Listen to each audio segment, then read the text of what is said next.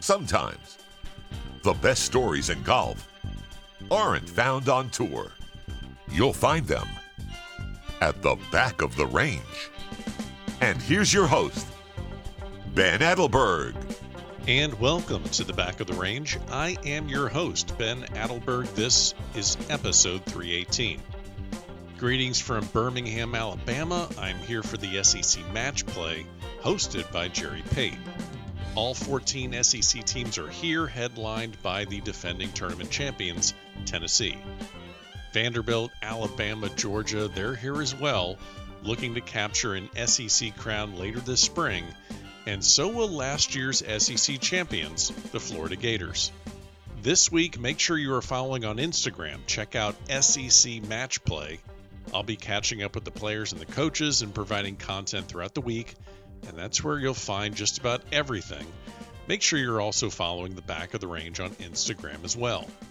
Since this is a big week for SEC men's golf, it seemed like the perfect time to get my guest on this episode over to the back of the range for a long overdue chat. My guest on this episode is Dudley Hart, the associate head coach of the national champion Florida Gators. Dudley returned to his alma mater to give back and share some wisdom with the current crop of Gators. Dudley was a standout for the Gators himself. He was a four time All American, three time first team SEC, and part of the 1989 SEC championship team. He won twice on the PGA Tour and was one of the most consistent players in the 90s and the early 2000s. There are plenty of stories that I did not get out of Dudley. That will probably have to happen if I can get him back for another conversation because we really left a lot on the table. But what we did cover is what he is seeing from today's college golfers, what specifically he thinks they need to work on to get to the next level. He came to the Gators as a volunteer assistant a few years ago, and last year he helped lead the Gators to the national championship and he won the National Assistant Coach of the Year award and then was promoted to associate head coach. This episode has tons of valuable information in it if you're a junior, parent of a junior, a coach, a college player, a mid-am, doesn't matter. If you're anyone looking to get more out of your game, listen to this episode. And more importantly, share it with someone that you think could benefit from it.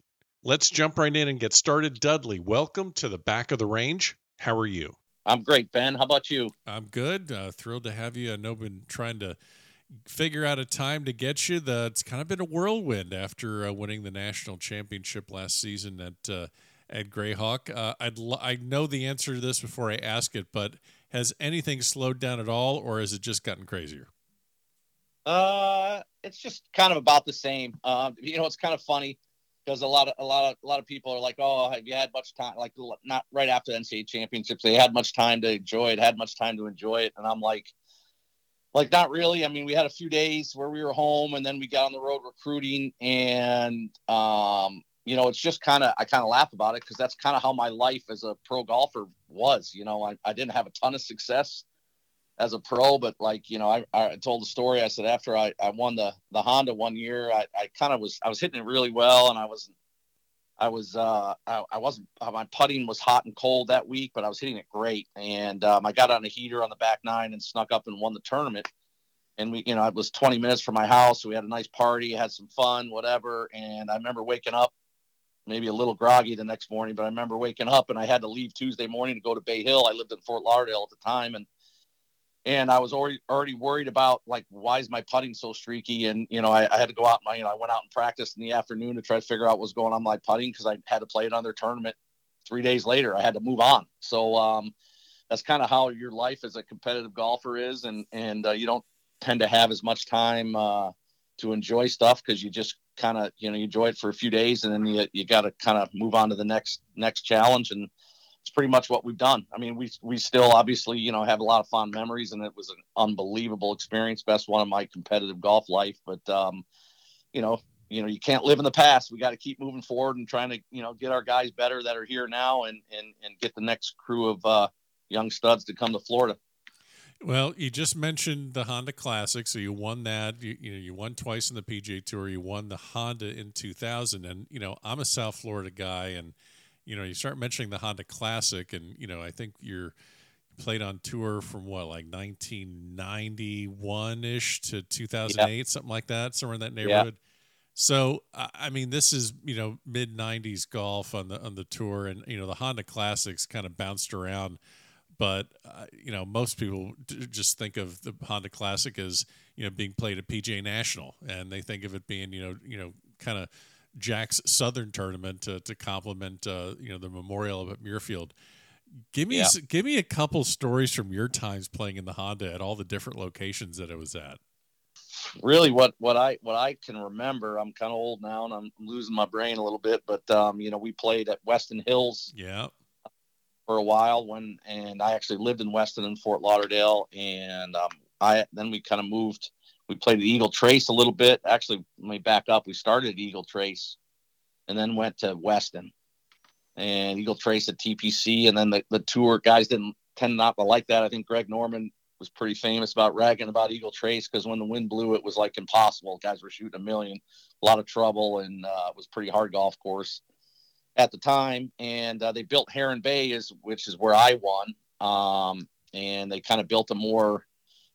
I'm not even sure if Heron Bay is even open. No, they, it doesn't exist. doesn't so, so how about that? I, I win a tournament and I put the golf course in the ground. I've closed it down. That, you know what's but, actually funny is that this is the first time in the history of this podcast that that I can I can say that about myself as well. I won the city of West Palm Beach. I won the city championship in, at West Palm Beach Golf Course, and then a year or two later they tear the damn thing down, and now it's known as the park. But wow, how we're yeah. in, I mean we're like the same guy if I yeah, if I was a little more insecure, I would have a problem because uh, I I also won a tournament that you may remember. Most people won't remember, but it was called the Sarazen World Open. Okay. And it was a tournament that it was a co-sponsored tour event where if you had to win a national open to get into it, and you got like a two-year exemption. So U.S. Open, I got in because I won the Canadian Open. Right. Was up in Atlanta, and um, I won the tournament. Shook shook his hand and they they literally got rid of the tournament the next year. it was like I'm just putting golf courses and tournaments in the ground in my career. So it's a if I wasn't a, wasn't a little more confident person, maybe maybe that would bother me. but uh, kind of funny story. Wow. So so anything that Dudley Hart, Hart wins, they just need to just yeah, that's yeah, enough so of that. That's, that's NCAA championship might be in jeopardy. No, I think they're going to have that this year. I, am pretty sure the NCAA is going to roll that one out one more yeah, time. Yeah. So, um, so yeah, 90s PGA Tour, baggy shirts, pleats just for days, boisterous prints. That was that was a fun time, wasn't it? Oh yeah, and the big the big baseball hats, like it's the the new era cap is a yeah. Buffalo company where I'm from, and they used to they used to make us uh, make us some sweet hats that we thought at the time at least were they're still nice hats, but when they don't fit your head properly, those big 5950 era hats they look like billboards on your forehead. So I get a lot of crap when the guys find some old pictures of me uh, with those hats and the and the pleated uh, uh, the pleated wool pants that I used to make. I thought I was pretty hot because they were, you know, at the time it was expensive, like 200, 200 to 300 dollar pants. They're wool. I'm playing, I'm wearing wool pants, dress pants on the golf course, thinking I'm looking pretty, pretty sweet, sweating my butt off. But, um, uh, but, uh, we, it was a, it was a great time. Uh, obviously the, the game, the tour has changed a lot. It's grown not only in popularity, and but in money and attention and all that stuff. And, uh, I got to live through the, the, a little bit of that, you know, the tail, last half of my career, you know, when when Tiger came around and stuff started exploding. So it was uh it was an, it was a lot of fun, man. I never thought about doing anything other than playing golf, playing pro golf for a living, and really lucky that I I had that opportunity to do it for that that long of a uh, period of time. I, I can't get the image of Jeff Maggert out of my head. Now you mentioned those big hats. I mean, I can't. That's it's just Jeff Maggert uh, for days. I just can't stop. I, lo- I like mags, but I know exactly what you're talking about. um, how'd you get into the game? I know uh, I, I, we know about your professional career, and obviously we'll talk a little bit about your incredible college career uh, at the University of Florida. But you know, kind of a rite of passage around here at the back of the range. Everyone's got to start. Someone puts a club in, in everyone's hand. So, uh, yeah. who, who, put a club in your hand?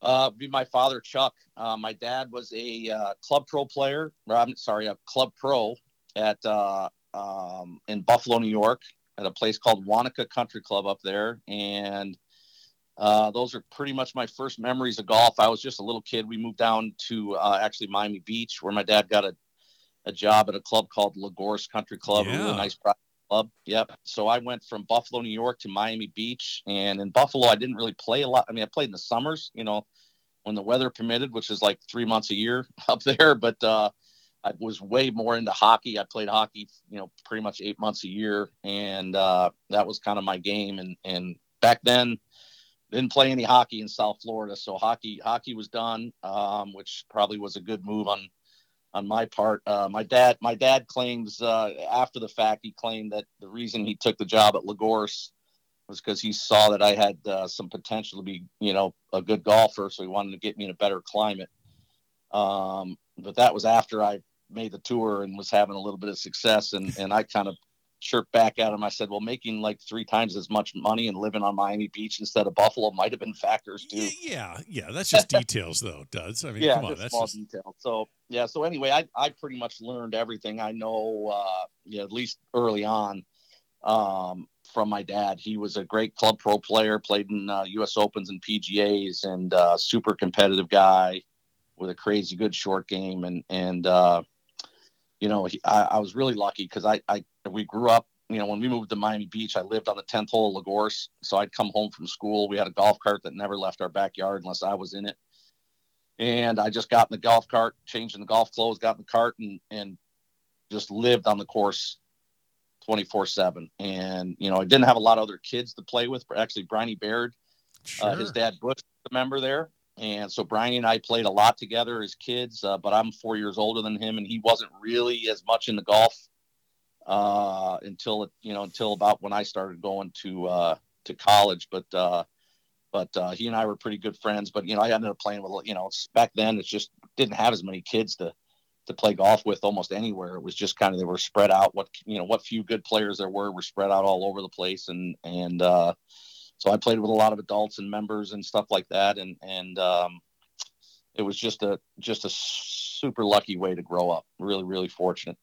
And I guess it kind of, I mean, at some point, yeah, you can play junior golf and, and that's great and, and play against kids your age, but also, I mean, you know, you're playing against adults. They're, they're teaching you, you know, the, how to, you know, how to, how to get the ball in the hole quickly and yep. uh, perhaps, you know, maybe you know feel a little bit of pressure playing for a couple bucks here and there. Yeah, I mean that has. Sure. I mean that pays dividends uh, as you get older. You're not probably not thinking about it at the time.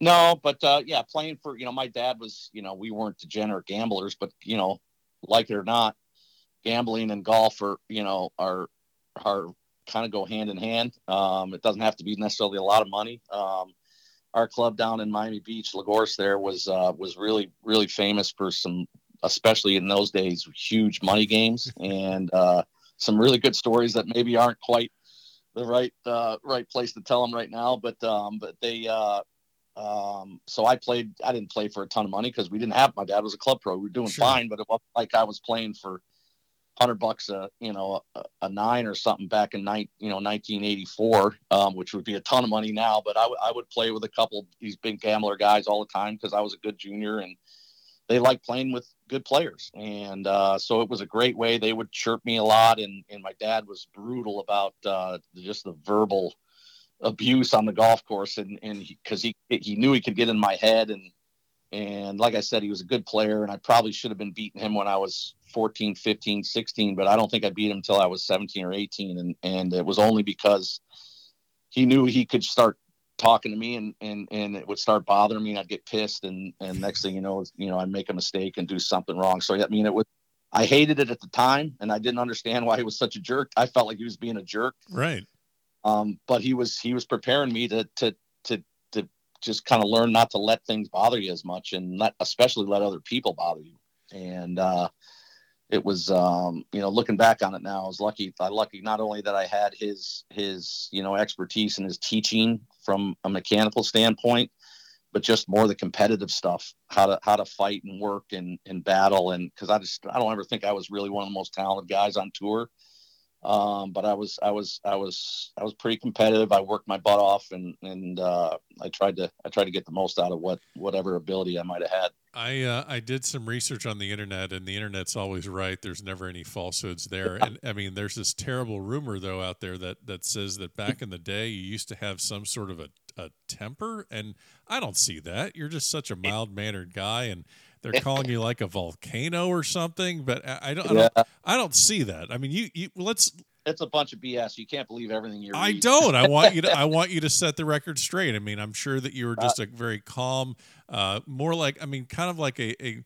I mean, like, were you just like the Buddha and the the you know the the person on the PGA Tour that did a lot of you know med you know meditation and just you were a calming presence, weren't you? Yeah, not not really. Oh, uh, not okay. really. I I was a um, I was uh, and and and to be honest with you, I think this is kind of part of what helps me be a little bit maybe of a better coach sometimes and be able to get a point across with our guys is yeah. because um, I, you know, looking back at 55, I wasn't always bad, but I was really, really hard on myself and really, uh, you know, I was a perfectionist and a lot of people are perfectionists and they don't necessarily beat themselves up like I did. Um, I just had I, a lot of the times I really had a hard time accepting uh, that I was a human being and I was just going to hit bad shots. It didn't matter if I hit balls for six or eight hours every day, I'm still probably going to hit a shot. I'm going to hit a bad shot. I'm going to misjudge the wind.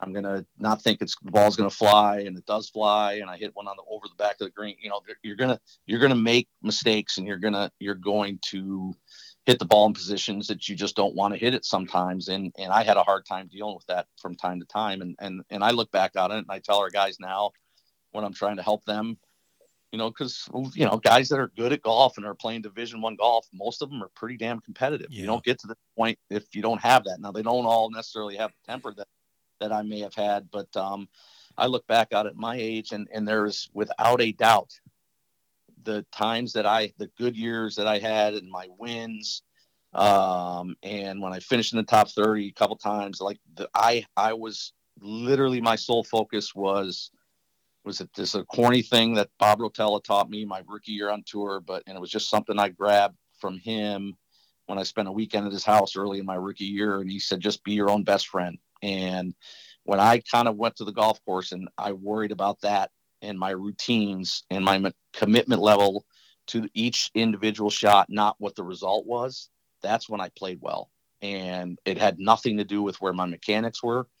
Um, because when my mind was right and I was patient with myself and accepting that if I control what I can control and just accept the uh, accept the bad stuff as just being a human being, um, I played well. I mean, I almost won the Buick Open one year, and I slept about three four hours a night because I didn't know where the driver or anything over about a six iron was going. Wow!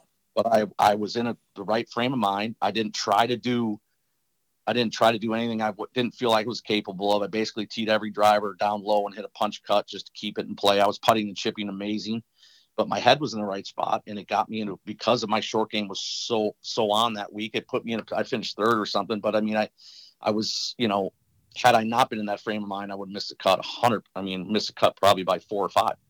And it's just it's just literally for our guys and most college kids, you know, in my opinion, um, I've only been around it, doing it for you know every day for a couple years now, but uh, it's it's the ability to to focus in on your routine and your commitment level, and being able to uh, judge the success of each shot by controlling those factors, not by what the shot actually does. It's an incredibly hard thing to do. It was really hard for me to do, but it's literally probably, in my opinion, one of the most important things a kid can do to to you know achieve his potential.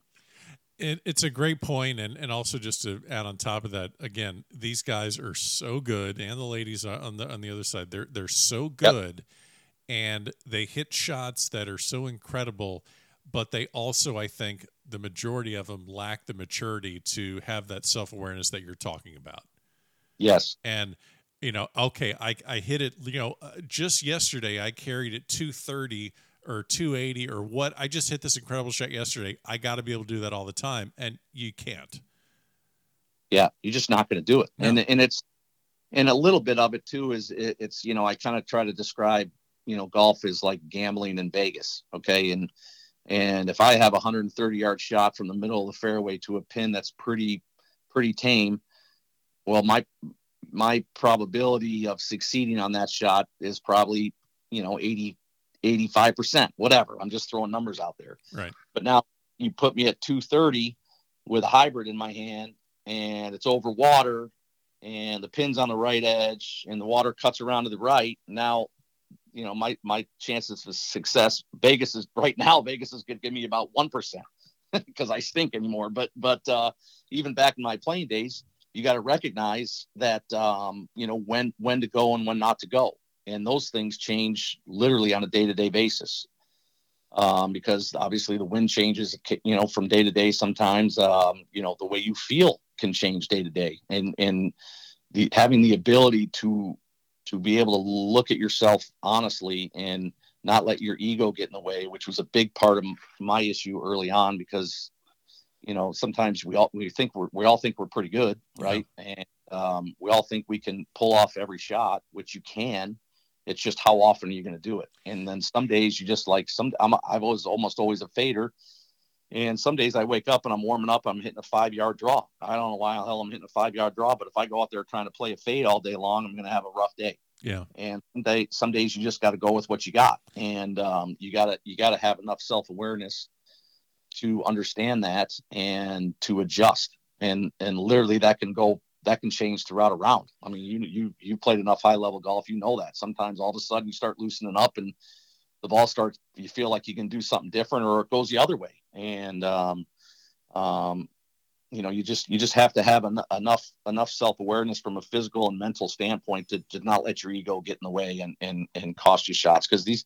like you said, all these guys and girls are so good that they they typically make you know three to six seven birdies around and a lot of times they're shooting par one oh one under one over. And you know i'm just like listen if you're making four five six birdies and you're shooting one or two under how are we going to how are we going to get to shooting three four five under more often? Well it's yeah. not you're not eight nine birdies around very often right?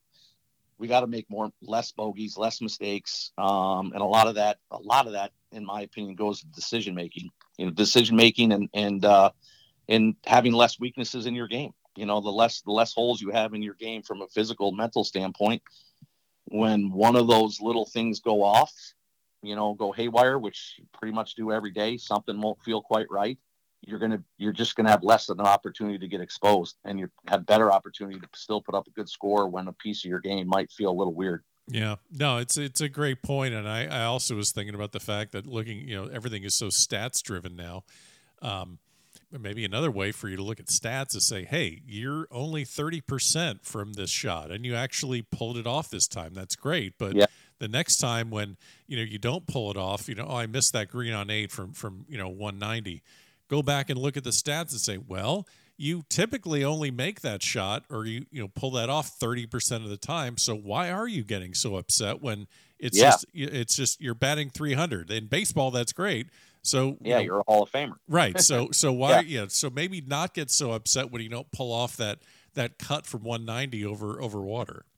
Yeah, exactly. So your college career, uh, you know, three time, um, you know, first team All SEC. I think you're one of just a handful of guys at the University of Florida that were four time All American. Uh, great yeah. freshman year in '87. Um, I, I got to ask, you're around these guys now as a, as the uh, a coach at uh, at Florida. You know, this yep. is uh, um, you know, I know that the UF is a Nike school. You know, these kids, and truthfully, all D1 teams, they are absolutely spoiled with the amount of gear that they get. Um, yeah. With, so you already know where I'm going with this. What um, what did a young freshman Dudley Hart get from his coach? Uh, Buddy Alexander was your coach, if I remember right. Yeah, Buddy. Actually, Buddy recruited me when he was at LSU. Okay. And um, uh, Lynn Blevins was a coach at Florida when I started. Lynn, right. he got he got fired about halfway through my sophomore year, and that's when Buddy came in. So, what kind of gear did Dudley Hart get compared to the gear that these guys get now? it's uh, most most people listening to this, unless they're over forty, there's no chance they've ever heard of Sansabelt. But Sansabelt, oh, Sansabelt reference. This is getting better, yeah, man. They were they were they were in it it was styling. I got to be honest. Back then, we thought we looked like we thought we looked pretty sharp. Um, belt, shorts and pants. I want to say we got probably three or four pairs of shorts and probably two or three pairs of pants and maybe a half a dozen shirts, couple sweaters. No, I don't remember getting gym gear. we maybe we did, but you know, back then, you know, we really didn't work out a lot. We did, you know, in the off season, we'd go run the stadium and we'd do leg and core stuff. But I used to think kind of golf back then, with, or I'm sorry, working out was kind of bad for golf, and and so we didn't really do much of that. Um, we would get. Uh, I was lucky because I didn't really have to worry about golf shoes, and you know, because my dad was a club pro, so I got all the equipment and stuff. But right. uh, we definitely didn't get the equipment like most guys on the team. Almost all of them had to buy buy their own equipment. Um, we get golf balls, but you get like a dozen a month. Um, you know, I could just go home and take about four or five dozen from my dad's shop, and it was fine. But but so I I was lucky in that regard. But we definitely didn't get you know we didn't but we didn't know any different. I mean, we thought it was pretty cool getting the stuff we we received. We're getting stuff with the Gator logo on it, and we were pumped. Yeah. Uh, nowadays, it's just it's like Christmas, you know, in August when these guys show up here and the stuff they get. And you know what? I don't have a problem with it. I love it. I mean, I think uh, I think it's great too. They're wearing the stuff all over the place, and we're lucky enough to be able to give them, you know, give them all the stuff. And to be honest with you, at this stage, I'm probably worse with the gear than the guys are because I I I order custom stuff that that we can't really wear at tournaments and stuff like that to get to the guy like my buddies at New Era. Uh, you know, after we won nationals, the Chris Cook, who who owns New Era Cap, literally texted me congrats and said those hats that NCAA gave you were crap, and he's he sent us custom custom hats, and and so my, we can't really wear it in public because it doesn't have a Nike swoosh on it, but right. it, it's pretty cool. Guys are guys like liked all the gear around town and stuff like that. So I, I'm probably nowadays worse than the guys with all that stuff nothing more dangerous than an associate head coach with the access to the expense account. I mean, just yeah, yeah, just yeah, buddy, but or buddy, shoot, sorry, JC, JC said uh, he had never gone over budget, and I'm two for two. We've gone over budget, so I'm at least good at something. How now? Well, I mean, the, the what you're bringing to this team is invaluable. We're going to get to that in a minute. Um, but you mentioned JC Deacon, head coach. Uh, you guys actually both are winners of the Florida Open. Um, you dug deep on the on the investigating. You have no idea what's coming next, because I got a I got a good one coming next. But but you know uh, you know former tour player coming in. I mean, you started at Florida as a volunteer assistant coach, uh, yep. and then you know uh, uh, assistant for the last two years now change in title, uh, promotion to associate head coach, and I think they just basically you know funneled more money to you so they can kind of you can spend more money on gear. I think I just figured out what they're doing with that. Yeah, you might you might be. who uh so so how did this whole thing start did you approach uh, uh, coach deacon did he approach you what was kind of the genesis of of you joining the program well i reached out to jc not long after he got the job um, you know obviously like you said i went to school here I bleed orange and blue. I love this place, and and um, you know, I, I look back. I, I, owe a lot to this school because it gave me four years. You know, uh, gave me four years to kind of grow as a young man, um, to grow as a golfer, to learn uh, from a couple great coaches that I had here, and uh, it gave me an opportunity to get to to live out a lifelong dream and give myself and my family a great living, um, and uh, I was able to, to you know to make a nice nice living for a long time doing playing a game, and I I felt like I kind of I owe the school a lot for that, um, and I had the best four years of my life when I was here. Um, I just love this place, so I reached out to JC after he got the job, and I just basically said, "Man, anything I, you ever need from me, just call me. I'm happy to help." I was still playing, um, and uh, um, but uh, he, not too long after, he asked me if I'd be a volunteer assistant. and I said, absolutely. I'd, uh, and, and I basically came in maybe two, three times a semester, um, whenever I could and spent, you know, anyway, anywhere from two to four days here with the guys helping, helping however they wanted. I kind of morphed into a, you know, just morphed into a wedge and a short game kind of coach.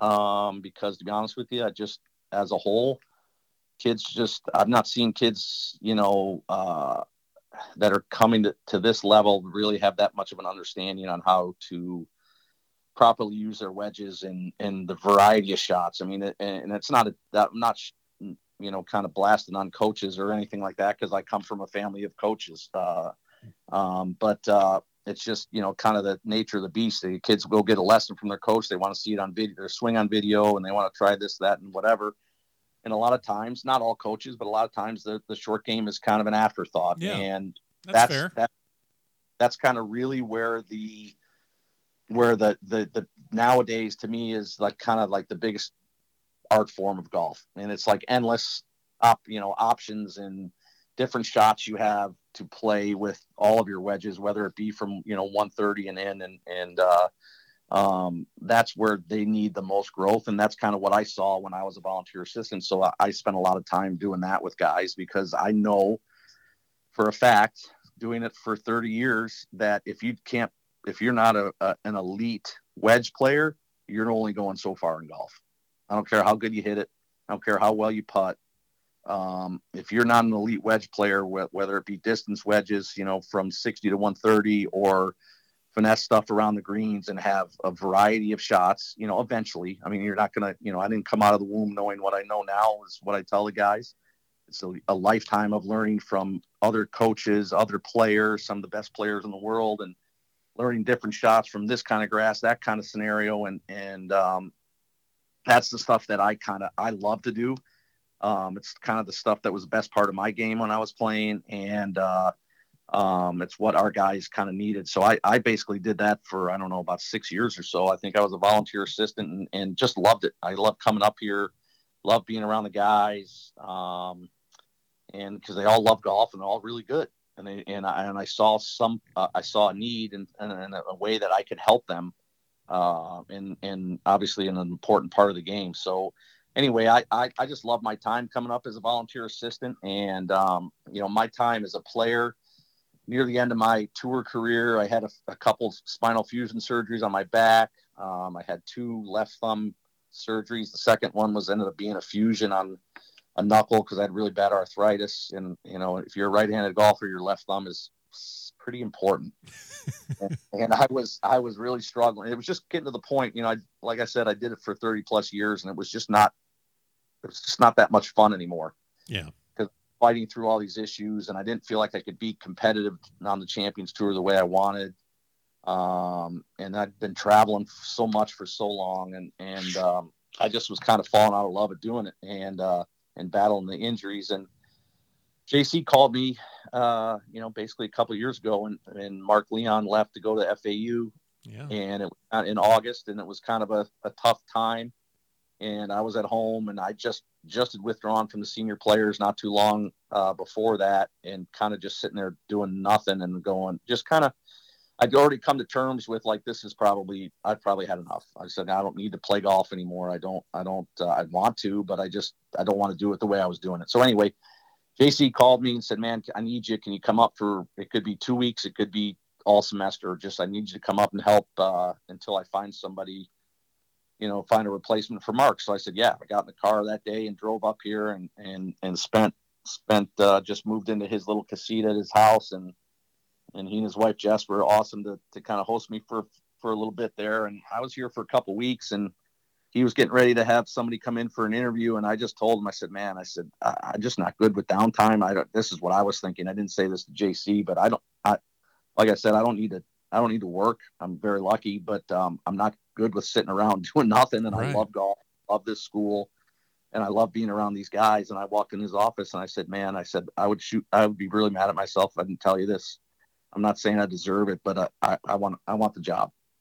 And I approached him, and he and and I think he was taken back. He was like, "What?" Yeah, and he's he, probably thinking, no, you just you're getting ready to go to the Bahamas and and just be on vacation for the rest of your uh, yeah, life, and yeah. you don't want to deal with this shit.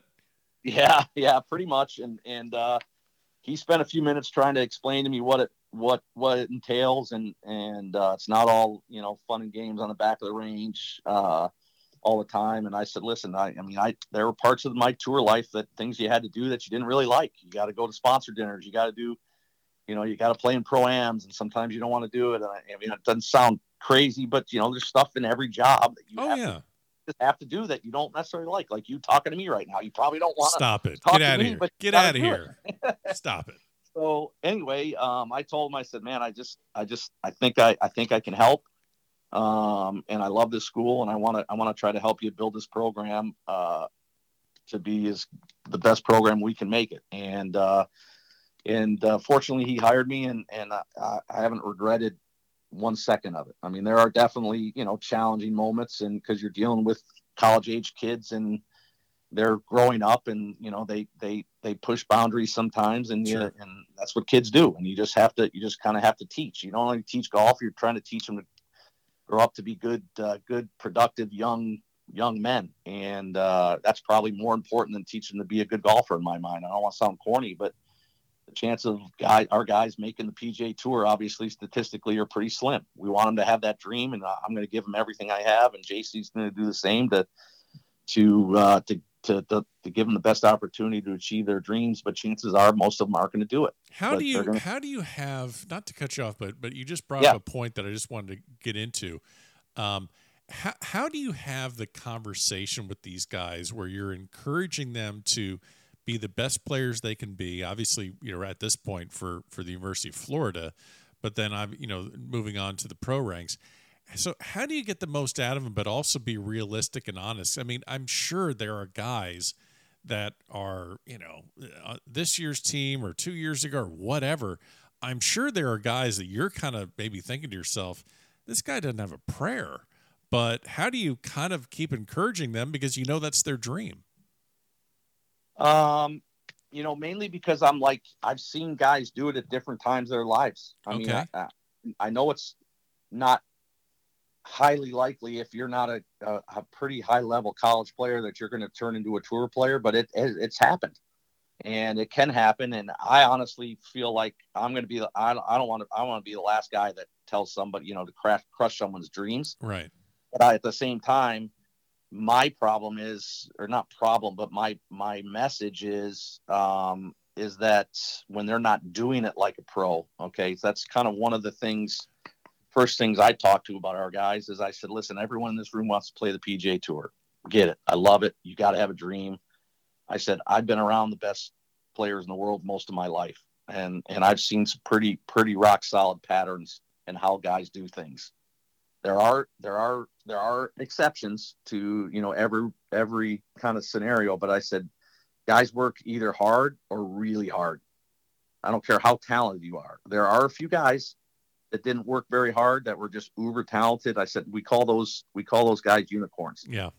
I said I, I don't I'm not betting that any guy in our room is going to be a unicorn. We're going to work and we're going to work the right way and we're going to work smartly and we're going to we're going to try to get better on a, a daily basis, whether it's physical, mental. But where I my message gets rough with guys is and, and it's not I, to a certain point I try to take my emotion out of it because I'm like, listen, it's not my dream. I live my dream you're you're telling me your dream is to play the PGA Tour, but you're not working like a pro. You're not treating this like this is all that matters to you. Because at some point, if you don't get to that point, highly unlikely you're going to play the PGA Tour. I mean, you're talking about trying to get to the top, whatever, 150, 200 golfers in the world, right? You want to play with those guys. It takes some pretty special commitment and talent. Um, and, you know, it's I kind of have the saying, and it applies to every part of every part of life. The world's full of people that want to do something great, but there are very few that are willing to do everything it takes to to make that happen. Yeah. You know, I mean, like this guy's, oh, I could have been a dog. You know how many people told me in my life that said, man, I could have played the tour. I was good. I just, I just wasn't dedicated enough. And I'm like, you know what? That's a slap in the face. I'm like, I'm like, to me, it used to piss me off a little bit. To be honest with you, I'm like, you can play well. That you just you just embarrassed yourself because well, you just said it. You're not. It's forget about being good. Of you you just you don't you weren't willing to work hard. I was yeah. like that's your that's basically it. Yeah, it's not just work. I mean, be honest with you, some of the hardest thing I had to change, and we already talked about my my temper and stuff like that. That was the hardest part for me is I had to have some really honest conversations with myself when I'm brushing my teeth at night, look in the mirror, laying in bed, staring at the ceiling after I shot 78 and go, what do I need to change to get better? And, and, and I think that's a big issue with a lot, not a lot, every kid, but a lot of kids, you know, they, they just, sometimes you're a little delusional and you got to say, man, I either got to change what I'm doing with my golf swing. I got to change what I'm doing with my putting, my mindset, yeah. my practice habits, whatever it may be you need to be able to have an open, honest conversation with yourself about where you are in your in your in your golfing life, and what you need to do different. You need to, you know, you need to own up to what you do well too, but you also need to go, wait a minute, I'm just not good enough at this, this, and this. What am I going to do to change it? Who is the who is the guy on tour that you would see on the range that would just kind of put a jolt in your system, saying, "Wow, I'm I'm I'm maybe I'm not working as hard as this guy, or I need to kind of buckle down at just just by seeing him on the range." Well, Vijay Singh. Yeah, nobody. I, I, I knew that was going to be the answer yeah, I mean, I honestly, I, I, I, you know, I don't like people saying I work harder than anybody, but there's because there, there's always somebody that's going to work harder, and it's not always about just the amount of time. Sure, obviously, it's how you use that time. Vijay Singh was psychotic. psychotic. I absolutely, I don't know how his body. I honestly don't know how his body is held up. I mean, I know he trains pretty hard and he works on his body, you know, a lot, especially yep. as an older guy now um, he was uh, he, he, he was still pretty unbelievable. He like Langer Langer's a joke. He's Langer's 104 now, and he he he still works practices. He practices you know six six hours a day on the road. He's out there on Mondays and Champions Tour. He's grinding on Mondays when you don't start till Friday. Oh, you know, it's just yeah. I mean, it's just there's that's it's not an accident, man. You guys are guys are talented, but when you when you add it's that old old line that I love is that that uh, uh, hard work beats talent when talent doesn't work hard. Yeah. And that's that's God's honest truth. It's nice to be talented and work hard. It's a lot easier. Okay, it's a lot easier to be great that way if you're not as talented and you work your butt, especially in golf. It's like we're not talking basketball. I could I could grind my butt off for eight hours a day trying to be good at basketball. It's just not going to happen. You know, I'm I'm five ten. I'm morbidly obese now, so I'm not gonna I'm not feeling morbidly you know, obese. Uh, God, gosh, stop it. So uh, so it anyway, it, it's you know, but in golf, you know, you can you can grind it out. I mean, you can grind it out and work your butt off and get better. All right, even if you don't have all that natural God given ability that some guys do, you can beat the crap out of other people if you're willing to get better at every facet of the game. All right, I want to change change directions really quick. Let me ask you a random question. You played in five Masters. Yep. Uh, made the cut three times. T28 was your best finish in 2000. Um, this past April, uh, Augusta National announced that the NCAA Division One individual champion would receive an exemption into the Masters, and the first recipient of that exemption would have been uh, Fred Biondi. But yep. he turned pro. He's now on Korn Ferry Tour, working his way to the PGA Tour. Um, as I said, you've played in the in the Masters, you played in majors. You might have a different view of this uh, decision than perhaps um, you know fans of college golf. You know, some people are going to think, "Oh my God, how does this guy pass up the Masters?" Can you not just related to Fred's decision? I mean, it, it applies to him this first time, but there, you know, there could be another senior that wins it this year. Can you speak to how is that a difficult decision, or you know, what are maybe the thought processes of a senior? That are going to face that decision moving forward? Yeah, so you know this. I'll tell you exactly kind of how with JC and I sat down with with Freddie and, and his agent right after NCAAs to talk about his schedule and and and he wanted my opinion. You know, being out there so long and I didn't make a decision for him. JC didn't make a decision for him. Uh, Fred's big boy. He he. We just tried to give him all the information uh, and and our opinions. You know, Fred Fred Fred was in a position to have full status for the rest of this year and next year. Um, if he had to wait until April of next year to turn pro, he's putting himself in a really, really tough spot to try to get his PGA Tour card. Now, his ultimate goal is to play the PGA Tour and play the Masters 30 times, right? Right. Freddie's a super talented golfer. Um, um, I think he's going to play plenty of Masters. He didn't have the, the best start to his Korn Ferry uh, career, um, but uh, he's good and he'll be fine. Um, I just I just put it out in front of him. I said, man, I said, you know, and he had an opportunity to play more PGA Tour events and kind of kind of uh, kind of cherry pick on each each tour, and I thought that was a mistake. I'm like, uh, unless you think you're going to catch lightning in a bottle in one or two tournaments and get your tour card, I feel like playing both of them is a is a big gamble. Yeah, because um, you're basically this, you're, you're getting less. You, you can't devote all your time and effort and points to one. You're kind of yeah. Because, well, because the difference, the point difference on the tour between finishing twentieth on the tour and twentieth at Korn Ferry is not that much. Like you don't get a ton of extra points. Right. So it wasn't like it was significant uh, deal. And and I just felt for his development. I mean, honestly, if and and this isn't a shot. I love Freddie. He's one of the, one of the best kids I've ever met in my life. and he's obviously really good at golf. Um, but like two years ago, nobody knew who Fred Biondi was. Mm-hmm. Right? Okay, my first fall in Gainesville, he didn't even play every tournament, and he was playing crappy at Isleworth, our last tournament in the fall. Uh, JC, I give JC a lot of credit for this because he had a really, really hard, open conversation with Freddie about just his mindset and um, not playing afraid and things like that. And, and Freddie's short game was was very, very average, if at best for college, and he was an elite ball striker. So Freddie, Freddie, Freddie saw light and started to change the way he thought more than mechanics, and then he worked on his short game a lot, and it got it got pretty good. And um, and then you saw what happened. Like the next year and a half, the kid was a stud. Yeah. So if you look at it that way, I'm looking at it and I'm like, man, you got a year and a half that you've been in the spotlight. You need the Korn Ferry. Like you need more reps. You need to learn how to be a pro. You need to learn, you know, it's it's a big step going from college to golf. And I've talked to Freddie since and and he's just like, man, I mean, more usually in college, you know, I play a tournament. If I'd have something that's kind of off, we got a week or 10 days or two weeks to work on it. I'm going from one tournament to the next to the next, yeah. and I have a few figure it all out. I said, yeah, it's different.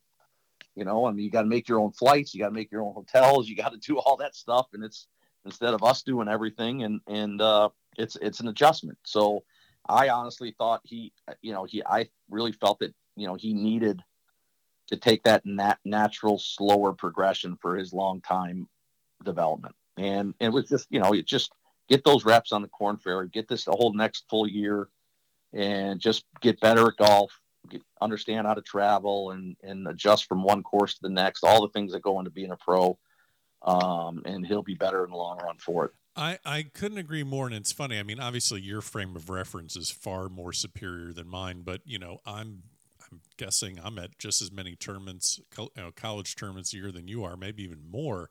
Probably and, more. And the thing that I have, my takeaway is this: okay, look, they can all hit at 300 and they can all sh- you know physically shoot the scores that they see on TV. But there's very few of them, in my opinion, that I look at and I say I don't think they're actually ready to be professional golfers and do what you just mentioned, travel and go week to week. You know, think about any other line of work, business, marketing, sales, whatever nobody's worth a damn when they're right out of college. That's why they're called entry level jobs you yep. know you're still learning how to pay your bills on time and and you know find a roommate and live in an apartment and pay your own electricity bills and do your own grocery shopping. Well it's the same thing i see in professional golf. These these kids they're they're they're not adults yet. So you're you really think they're going to figure out how to balance playing professional golf? And i guess it goes along with setting expectations and not getting so down on yourself. Like you're not going to be great the first year yeah, I mean some are. I mean some, but but I mean, but again, they're unicorns. You know, I mean, right. it's just a, it's really a hard thing to hard thing to do. I mean, and you got to you got to believe you can do it. You know, you got to believe you're good enough, and it's not a talent thing to uh, with most of these guys. Obviously, it's just more of a you know, it's a life big lifestyle change. Yeah. It's, you know, living your dream. All of a sudden, you're playing golf with you know my first my rookie year, man. I, that first month, I was I was I went and teed it up warm up. I'm sorry, not even tee warming up for practice round Tuesday in Tucson, and Tom Kite started came up behind me, started warming up, and then Tom Watson sitting on the other side of me, and I'm crapping my pants.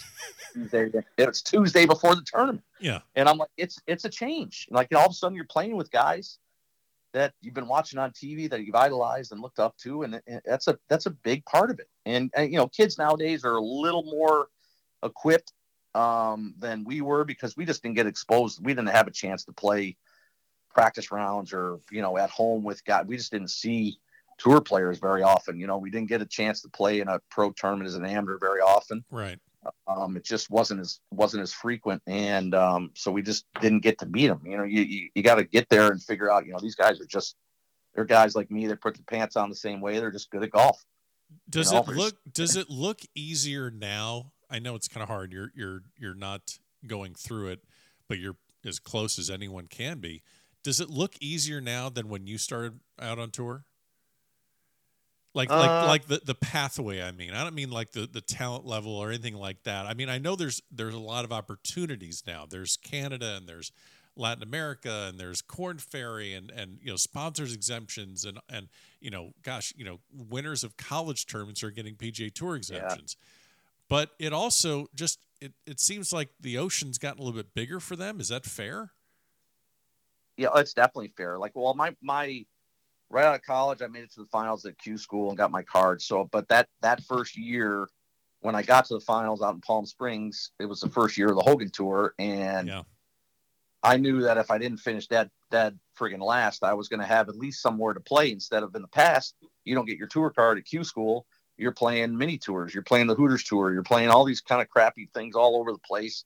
Not a great way to you know to live. You're playing golf when you're a kid, but you know you're, you're not not making any money really. You're not. You're just trying to survive and try to get some reps and get better at golf. Um, there are more opportunities, um, but these kids aren't making any money. Um, they aren't. You know, if you're not playing really really well on the on the Korn Ferry or the or the uh, Canadian or Latin, you're not making any money, man. I, I played I played a Korn Ferry. Uh, I think it was a nationwide tournament that was called then, but anyway, same thing in my when I was 49 before I turned 50 just to get some reps before the Champions Tour right. and was in Raleigh and I I felt like I you know I hadn't played a tournament really for almost a year and I went out I thought I played pretty good. I finished like 20th or 21st or 22nd something like that. Playing decent against the young kids and and I literally looked at it afterwards and I'm like I lost like 2 or 300 bucks on the trip. I didn't stay at a Ritz. I didn't I stayed at a Residence Inn, rent a car, pay the caddy. They have pretty much the same costs that you have playing the PGA Tour, you're just playing for a lot less money. And you know, it was it kind of pissed it kind of pissed me off to be honest with you. It wasn't for me because I'm like I'm not doing this. Yeah, you know, you're I'm, this is your tra- this is a training mode for you. I can I can afford it, but I'm like, how are these kids? It's not easy to get to this nationwide tour or Korn Ferry tour, and if you finish in the top 20, you're telling me you can't make make a couple bucks. You know, I'm like something has to change. Yeah. And it's gotten better, but it's still not great. Um, you know, a couple of my friends on the tour, the, you know, that work for the tour were like, well, we don't want these guys to get comfortable playing there. I'm like, no guy is going to get comfortable playing the Korn Ferry. They don't want to play the Korn Ferry Tour. They want to play the PGA Tour. Um, but they ought to be able to make a little bit more money off it. So anyway, I got a little sideways there, but I don't think it's I don't don't think it's easier now. I think it's harder. Okay. Because you got to pretty much got to spend a whole year playing the Korn Ferry. Um, you know, it's it was riskier maybe when I think it gets that's a better test because you can't fake it for a whole year. Um, you, we got some guys that went through the tour school that were just playing good at the right time. They get their tour card and they don't make, you know, there were six, eight, ten guys every year that hardly made a cut all year long. You know, um, you get through the Korn Ferry. I don't, I don't know the stats because I don't follow that that close anymore. But I mean, you know, just the guys are a little more equipped for uh, pro golf than than you know going through that Q school, and they're a little bit better. You know, you just you just can't slip through the cracks nowadays. Um, but then there's just so many more better players, and these kids are the depth, the depth, and everything nowadays is just ridiculous. How good guys are, and uh, you know they're bigger, better athletes playing golf now than when I was their age. Um, the instruction, the you know the all the all the information they can get and the technology it just kind of shortens i'm not saying it makes it easier you still got to work but it shortens the learning curve you know I, I never saw my swing on video until i was 18 years old and i went to David Leadbetter my dad took me up to get a lesson from from somebody other than him just to, like a doctor getting a second opinion kind of thing and and uh, that was the first time i ever saw my swing on video wow. so um, yeah so it, it, it it's different i mean it's i think it's easier to get better I'm not saying it's easy. It's easier to get better at a younger age nowadays um, because the instruction and the information is there. If you put the time in, you know, we used to just kind of go try stuff for two weeks and see if it worked. You know, yeah. just and grind and say, ah, that didn't work. Let's try something else. So that part of it's, you know, that that's part of why I think there's so much more talent and so many good players. And you know, I go walking, you know, walking around watching junior golf, and it's just so many good golf swings and good players and a lot of talent and there's a lot more that goes into it than a golf swing i get it but uh but um it's pretty pretty impressive the amount of talent that's that's out there nowadays let me ask you about the short game again i i've been yep. thinking about this for the last few minutes you mentioned you're just you're not you know not, not to put words in your mouth but overall you're not incredibly impressed with the quality of short games of the freshmen coming in or just the younger players. I mean, obviously there's exceptions, but is, is that a fair statement of, of kind of Yeah, I mean, it's their short games aren't bad. They're, They're not- just They're Just- average. limited. They're They're they're, they're, not you, okay. you don't get to the level of having a bad short game, but you but they're just their knowledge and their their uh their the amount of tools in their toolbox is limited. Let's put it that way. Why is that when it seems that every facility now has short every place has short game facilities and physically it's the most I mean other than putting it's not physically taxing. You can spend as No. much time out there as you want to. Um, you're not, you know, you're really not digging up the ground. Um, you're not, you know, no one has to, you know, I mean, you go shag the balls yourself. It's not, but, but I'm just kind of running through all the the parameters here Yeah. of why why aren't they having more tools when they show up? Um, you know, I think part of it is instruction. Okay. Part of it is, you know, when I when I was um when I was a kid, I didn't like doing it either. To be honest with you, I'd hit balls for four hours at a clip, like it was nothing, loved it. And I'd go chip for five minutes because I sucked at chipping. And then I, even as a good junior player, I mean, as for a good, I was just not great at it, and I was a mediocre putter. And to be honest with you, it wasn't half until about halfway through my freshman year of college, I realized that there are guys beating me that aren't nearly as good as me because they're better at that part of the game, Right. and I had to get better at that. Um, in junior golf, it didn't really expose me because I'm, you know, I'm beating pretty much everybody that I see most of the time, and and I'm like, well, I, you know, when you're winning things, you don't think you have any holes in your game Right. Right. and most of these junior golfers, especially coming here, are, are having a ton of success. And they're like, well, why do I need to get better at that? I'm doing just fine. But when you get to the next level, that stuff starts getting exposed. And um, you just have to, you know, you just have to, you know, you just have to get better at it. You have to understand, you know, how to change loft and change bounce and, and, you know, by changing your setup and, and the shaft position and address um, when to do it, you know, what kind of lies to do what. And, and it's literally, that's the stuff where I was talking earlier, where it's an art form. You have to, you have to experiment to a certain degree. You know, I try to help them show like this, this setup, this setup produces that, whatever. Um, what about this shot? Um, it's, but I mean, like it takes years and years and years and years and, you know, of, of going to different types of grasses, different Yeah. lengths, different firmness of greens and, and you know because little by little you're like ah, I got a really good short game and and then you go somewhere and play off Kikuyu out in, in at, at, Riviera and you're like what the hell do I do out of this stuff Uh-huh. to yeah. figure out how to what to, how to play out of that and uh so it's I don't I don't mean to sound like I'm ragging on them because I was the same way when I was their age. Um and I sometimes they don't they feel like if you can hit 14 15 greens they shoot under par all the time. What's the big deal? It becomes a big deal when you hit 9 10 12 greens. Yeah. right?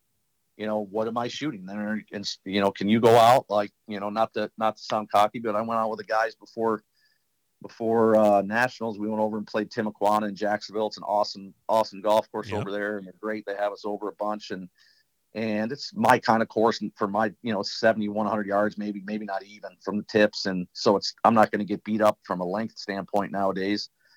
But you know i hit 12 greens and i made six birdies and one bogey. And and they were just ragging on me because i hit it crappy because i don't hit it that good anymore because i'm old and everything hurts. And but i just have a pretty good short game and i just don't try to hit the ball where i i don't try to do stuff that i'm not capable of doing anymore and i know i can get it up and down if i don't put myself in the wrong spot a high percentage of the time and i don't typically make a lot of bogeys because of it and uh and and that's kind of the stuff that they our guys and most college guys but just it's just that that age the Yeah. better they get at that will determine how good they ultimately get at golf to Well, be able to recognize so- what they feel where they can miss it and get it up and down you know um, it's not always the fat side of the green. Missing on the fat side of the green sometimes is a way harder shot a way harder chip a way harder putt.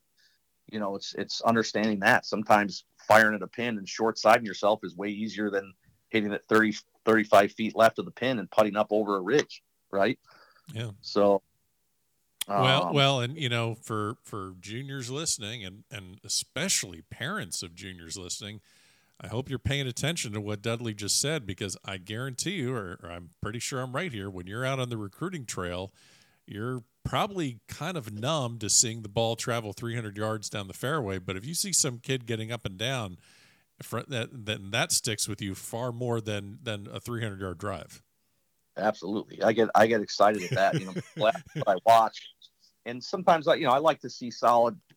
Oh, you know, of course, yeah. Swing mechanics, but I really like to watch them around the greens and see. And and it's it's not like you can't learn it. Like to me, it's the easiest part of the game to learn That's, if you're willing to devote the time.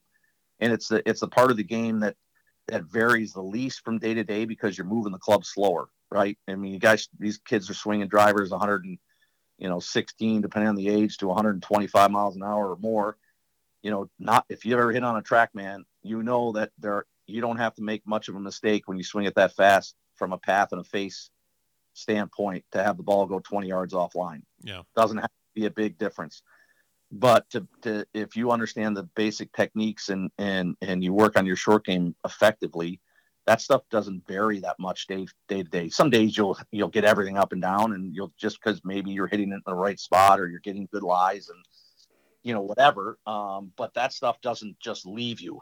Like sometimes a driver can just leave you one day and you're hitting you can't hit a fairway. It doesn't mean you're hitting off the planet, but you hit four fairways in a round, and and you just don't you're not feeling it. Um, this, in my experience, typically the the short game doesn't leave you like that. Yeah, I I'm really glad we dove into that because I I do I do see that too out on the road. I see guys that and ladies that are you know super great rankings and and you know all Americans, and then I'll I'll see a couple shots around the green. I'm like I didn't I didn't I thought that would have been a little bit better, or I I don't see them chipping as much when they're practicing. Yeah. So.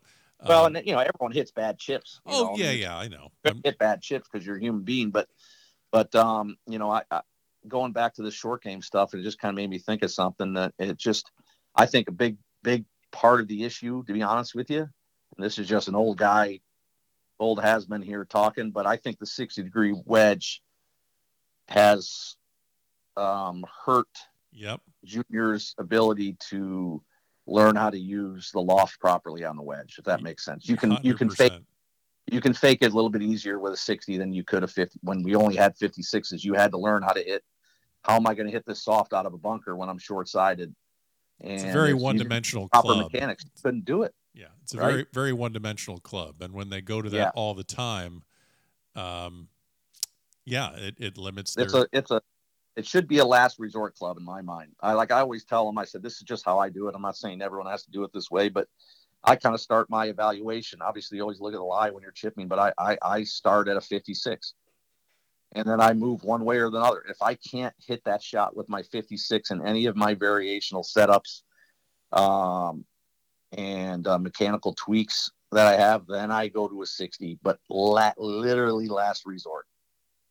Last resort. We, and uh, I might move down to a pitching wedge and nine iron or eight iron going the other way if I want a ball to release more, gap wedge, whatever. Right. You know, so I start at that 56 and I move one way or the other.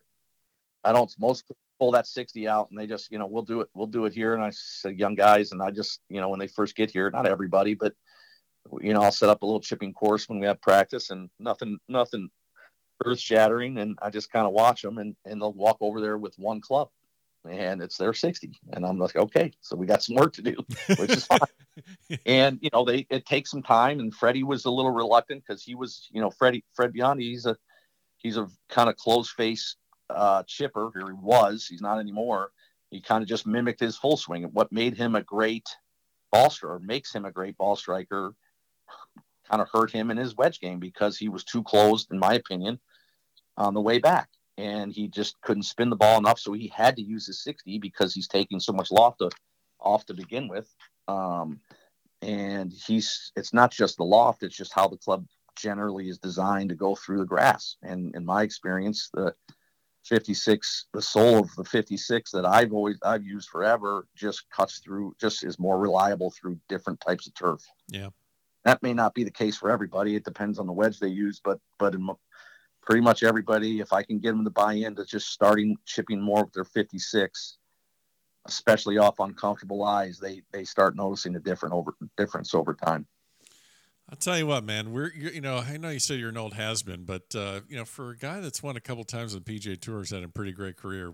You can come on and talk about this stuff anytime. I think I think this is valid what you're saying. This this this holds up. I might sound a little too too excited about it, but I, I am pretty passionate about it, and I I love golf, and I just I've learned a lot from a lot of really good people, a lot of smart people and coaches and players over over my life, and I just I like talking about it. And I want to I want to help our guys get better, and and it's kind of you know it, uh, this is gonna sound super corny, but but it's kind of like this is this is like my life's. I feel like it could be my life's greatest pleasure or work or whatever is trying to give back to some of some of these guys and try to help them uh, help them get better at golf and maybe live live out their dream like I did. And you're doing it for your alma mater, so that's kind of a. Yeah. I mean, what could be better Absolutely. than that? Yeah. Uh, let me get you out of here uh, on a couple more. We we yeah. I mean, we kind of forgot to talk about the fact that you just won a national championship. And oh, by the way, I mean, assistant national assistant coach there. No, you're associate head coach now, but I mean, did you ever think in your wildest dreams that when you started, just kind of, I mean, basically, you just needed a place to hang out. That's how this whole thing started, basically. Now you're yeah. the national assistant coach of the year.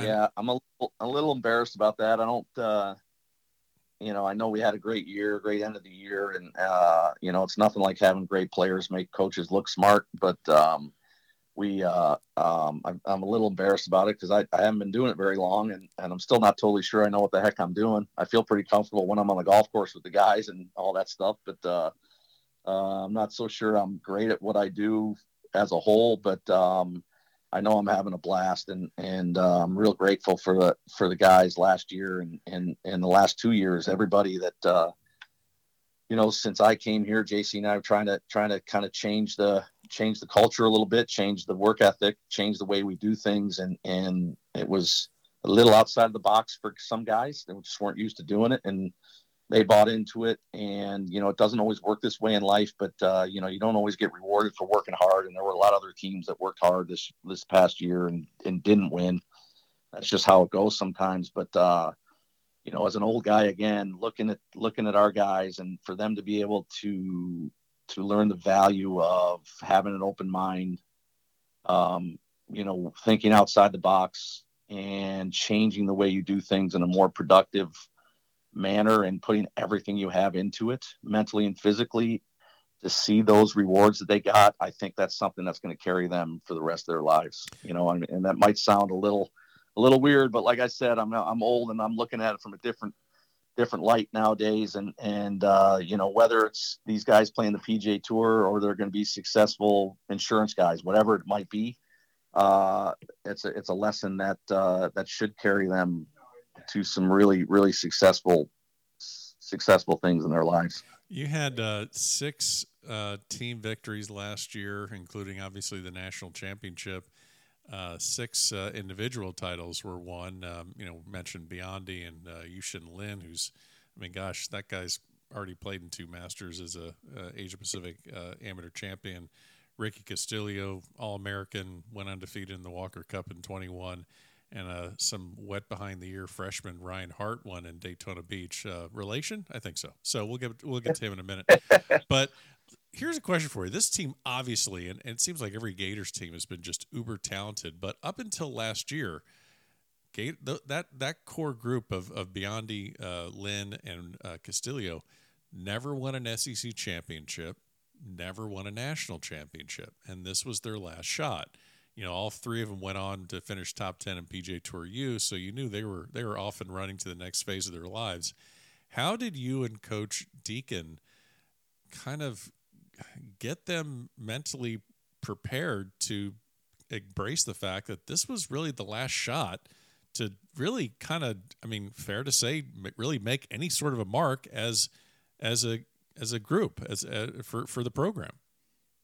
Yeah we we talked about it a little bit early in the year and we had the team we had the team without us in the room uh, set some goals put it on a on a whiteboard and and uh, um, we didn't uh, you know, we talked about it a little bit early in the year, but we didn't, you know, I just don't think in my experience it's great to constantly uh it's important to set goals, but it's it's not great to like before SECs go, man, this is the last chance to of win SEC. Not, yeah. You know, I mean, obviously, how's that going to help somebody play better? Right. Uh, but what what our kind of motto has been the last couple of years is, and and this was just kind of the way I looked at, you know, where I learned how, how I learned how to look at life as a competitive golfer, and that's what these kids are right now. I mean, they're student athletes, but they're it's essentially what they're what they're preparing themselves for, at least in their dreams. And and uh, is is it really boils down to this, and it, I feel like it takes a lot of heat off our guys. Um, it, it, sure did me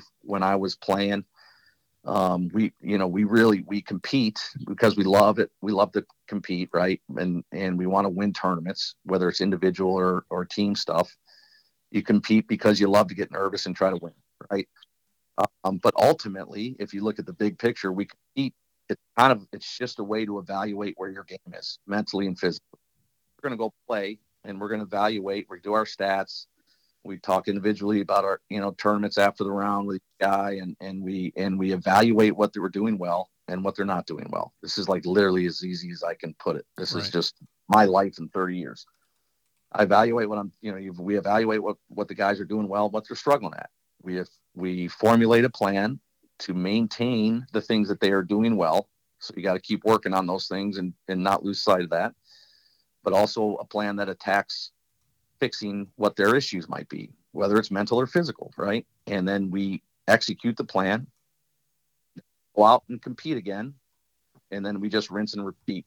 And that's all we do. We stay as much in the present as we can, what's right in front of us, because what's two days, three days ahead doesn't really matter. Nothing you can do about it right now. Yeah.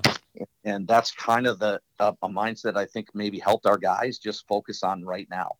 And like I touched on earlier, these guys, those guys, uh, they they spent pretty much the last couple years um, doing things in a consistent uh, manner on a day to day basis.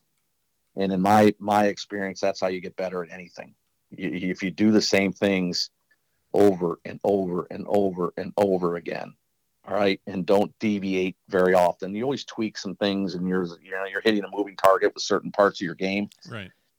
But you do those things over and over. I don't care what it is. Even if you know you're going to get better at it. It might not be the right thing, but you're going to figure out a way. These kids are good. They're going to figure out a way to create a pattern right? And uh, I prefer it to be the right stuff, obviously, and that's what we aim for.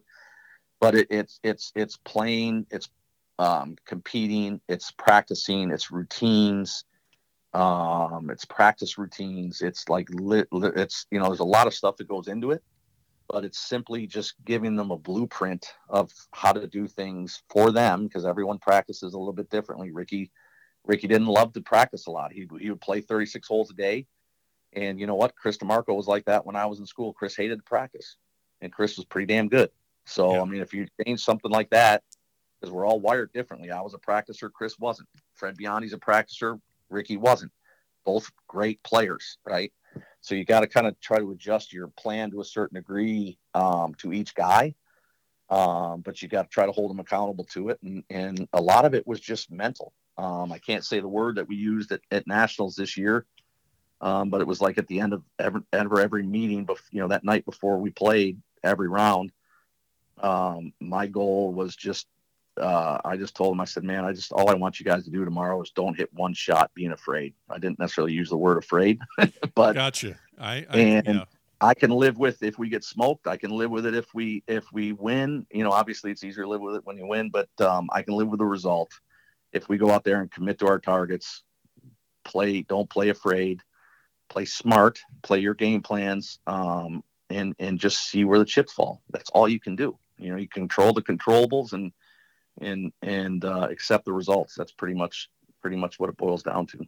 Yeah, that's uh, that's well said. Well, we covered a lot of really great stuff. Um, man, I feel we can go on for hours, but we both got to get ready for the next tournament. We're both going to see each other at the SEC match play at uh, CC Birmingham, and that's going to be probably one of the biggest tests of the fall. That's a good barometer to let you know what you got and who uh, yeah who's going to be with yeah. you, and uh, nothing nothing better than match play. But you did allude earlier in the episode that I had done a bit of research, and I've had just a little nugget left in my pocket, and we're going to close with this. I want to make sure I have this correctly. So, you know, all these kids right now, they want to get these big NIL deals so they can, you know, have a cool logo on their shirt and say that they got an agent working on things for them. Now, I want to make sure I got this correct. You, sir, are uh, yeah, four, four children, but you are the father of, uh, of triplets, and uh, one yep. of your triplets is actually on the team right now. Ryan, who I mentioned, uh, picked up a win last year at Daytona Beach. True or false? you saved money in the early years of your professional career because you had a deal as a pro that got you free baby formula. True or false? How in God's name did you find that? That that is a true statement. Um, Talk now. A lot, a lot of guys want the big. They want, you know, Freddie's got the Cadillac logo on his on his visor. Similac. His Simil, Similac. Okay, so Similac. Thank you, Similac, to this day. Tell me the story of how big stud PGA Tour pro Dudley Hart gets a baby formula deal. It was honestly, it was probably the best deal I've ever had in my life that my agent got me and it didn't it didn't get me one dollar. I did not get one dollar out of it. Okay. What I did get, so I'll try to make this story quick. My uh, my triplets who are now 21 uh, were born super early. They were born 12 weeks early, and they were very they were small. So they were you know Ryan and Rachel were two pounds five ounces. Abby was 115, and spent a bunch of time in the hospital. Um, they came home, and anyway, they were on this. Pretty sure this isn't how it's called. That's what I call it. It's this high test, high calorie uh, baby formula. Sure. And um, they were on the juice. I, they were on the juice. They were on the juice, on the juice early because they had to put on weight and they were about five pounds when they came home.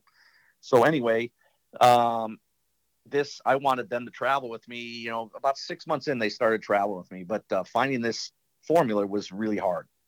Um, and finding it on the road stressed me out a little bit. So um, I just liked having them with me. I, I, felt like it was easier for me to play because I didn't miss them um, as much. You know, going on the road for three or four weeks and not seeing your kids is not a lot of fun. So um, my wife was amazing, Suzanne. She just she was all in and all about it, and probably almost drove her to her grave. But anyway, I called my agent. I said, "Man, I I, got this formula is really it's hard to find at home. I don't know how we're going to do it when we start traveling." I said, "Can you do me a favor and maybe call them? I'll pay for it. I don't care. I just want to be able to ship it right to these golf courses. Uh, you know, just anything." And he called me back a few days later and he said, Well, here's the deal. He said, You got to give them tickets to like three tournaments. It was like Bay Hill, I can't remember, Doral. Give them like six or eight tickets to these tournaments. You give them a list of tournaments where you're playing, and they're going to ship all the formula, all the bottles, the nipples, all the stuff you need. Literally, when I, for every tournament you're going to. I, I, I can't remember exact number because it's been so long that I that I but I, I think it was about 20 grand. If I had to go buy this ready-made formula, oh it was super God. expensive back then. You know, you didn't have to buy ready-made, but it was obviously when you have triplets and you're feeding them every three, four hours when they're little. Yeah. You know, you're feeding them 24 7 almost. So it's crazy. And having the ready made stuff was just like easy. You just screw the top off, put the put a nipple on it and shove it in their mouth, you know? So uh it was um, it was literally probably just the most life changing. Obviously, there wasn't a financial aspect to it, but the most life changing uh, endorsement deal my agent ever got me. And, and, and to this day, Similac, if somebody from Similac hears this, thank you very much. We're going to seamlessly segue to the end, uh, Coach. It's been a, thrill. Uh, it's fun, been fun. Every time I see you, you got a big smile on your face, and uh, I know you're thoroughly enjoying this uh, this part of your golfing career. I'll see you in a few days at uh, in Birmingham for the SEC match play and I'm glad we were fi- finally able to get this done for uh, for you to show up here at the back of the range. Yeah, me too, Ben. Had a had a blast. Take care. We'll see you. We'll see you in a few days. And there you have it. Special thanks to Dudley Hart for joining me on this episode here at the back of the range. Don't forget, follow along on Facebook, Twitter, Instagram. Every episode, everything you need to know about the back of the range can be found at the website, thebackoftherange.com. Make sure you're following SEC Match Play on Instagram, and I'll see you next week here at the back of the range.